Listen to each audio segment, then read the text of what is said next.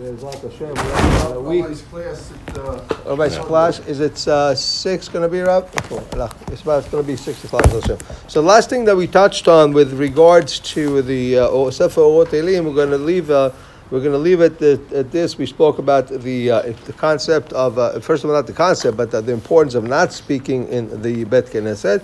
Why? Because you show a separation between you and Hashem. Next thing that we touched on is the person's table. When a person, t- your, your table today is basically like the old altar in the other days when there was a Beit Beit Mikdash, when you could go to Beit Mikdash. And one of the things that he touched on is the fact that you have to do tzedakah to make sure that you always give to others. So when you're sitting and eating, you're, you're, you know that I have done my share, or to invite poor people to your to your table, and the importance of doing divrei Torah on the uh, table. Also, we've touched on the fact that a person that, that the person's ta- that that, that the, your, your table is like an altar for so so when you come to bring a korban, you have to be pure.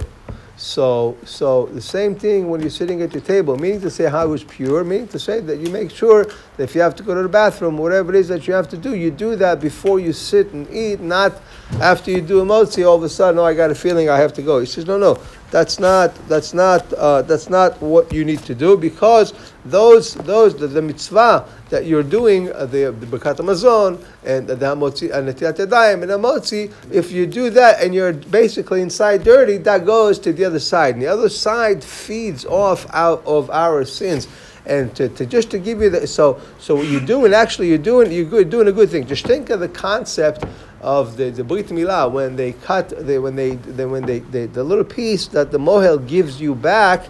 What you do is you take that and you bury it, and that's basically you're telling the other side, here's your share, leave this baby alone. Okay, this is your part. Same thing when you before you do hamotzi and netilat yadayim, all these things you go. If you need to go to the bathroom, you, you give him his share, so he leaves you alone when you're eating. So you can do hamotzi, so you can do netilat so you can say divrei Torah during the meal, and you can say bekamazon. So your shulchan, your your uh, your shulchan, your table has become an uh, an altar to Hakadosh Baruch Hu. Bezrat Hashem, Yiratzon Hakadosh Baruch Hu should give us the ability. We'll, we'll touch on this. Bezrat Hashem, we'll continue after the Hagim, and we'll start learning Rosh Hashanah stuff uh, next week. Hakadosh Baruch Hu give us the zchut to add as many mitzvot and to to to spiritually uh, get uplifted with as much as we can. Bezrat Hashem, before Hashanah, school mitzvot,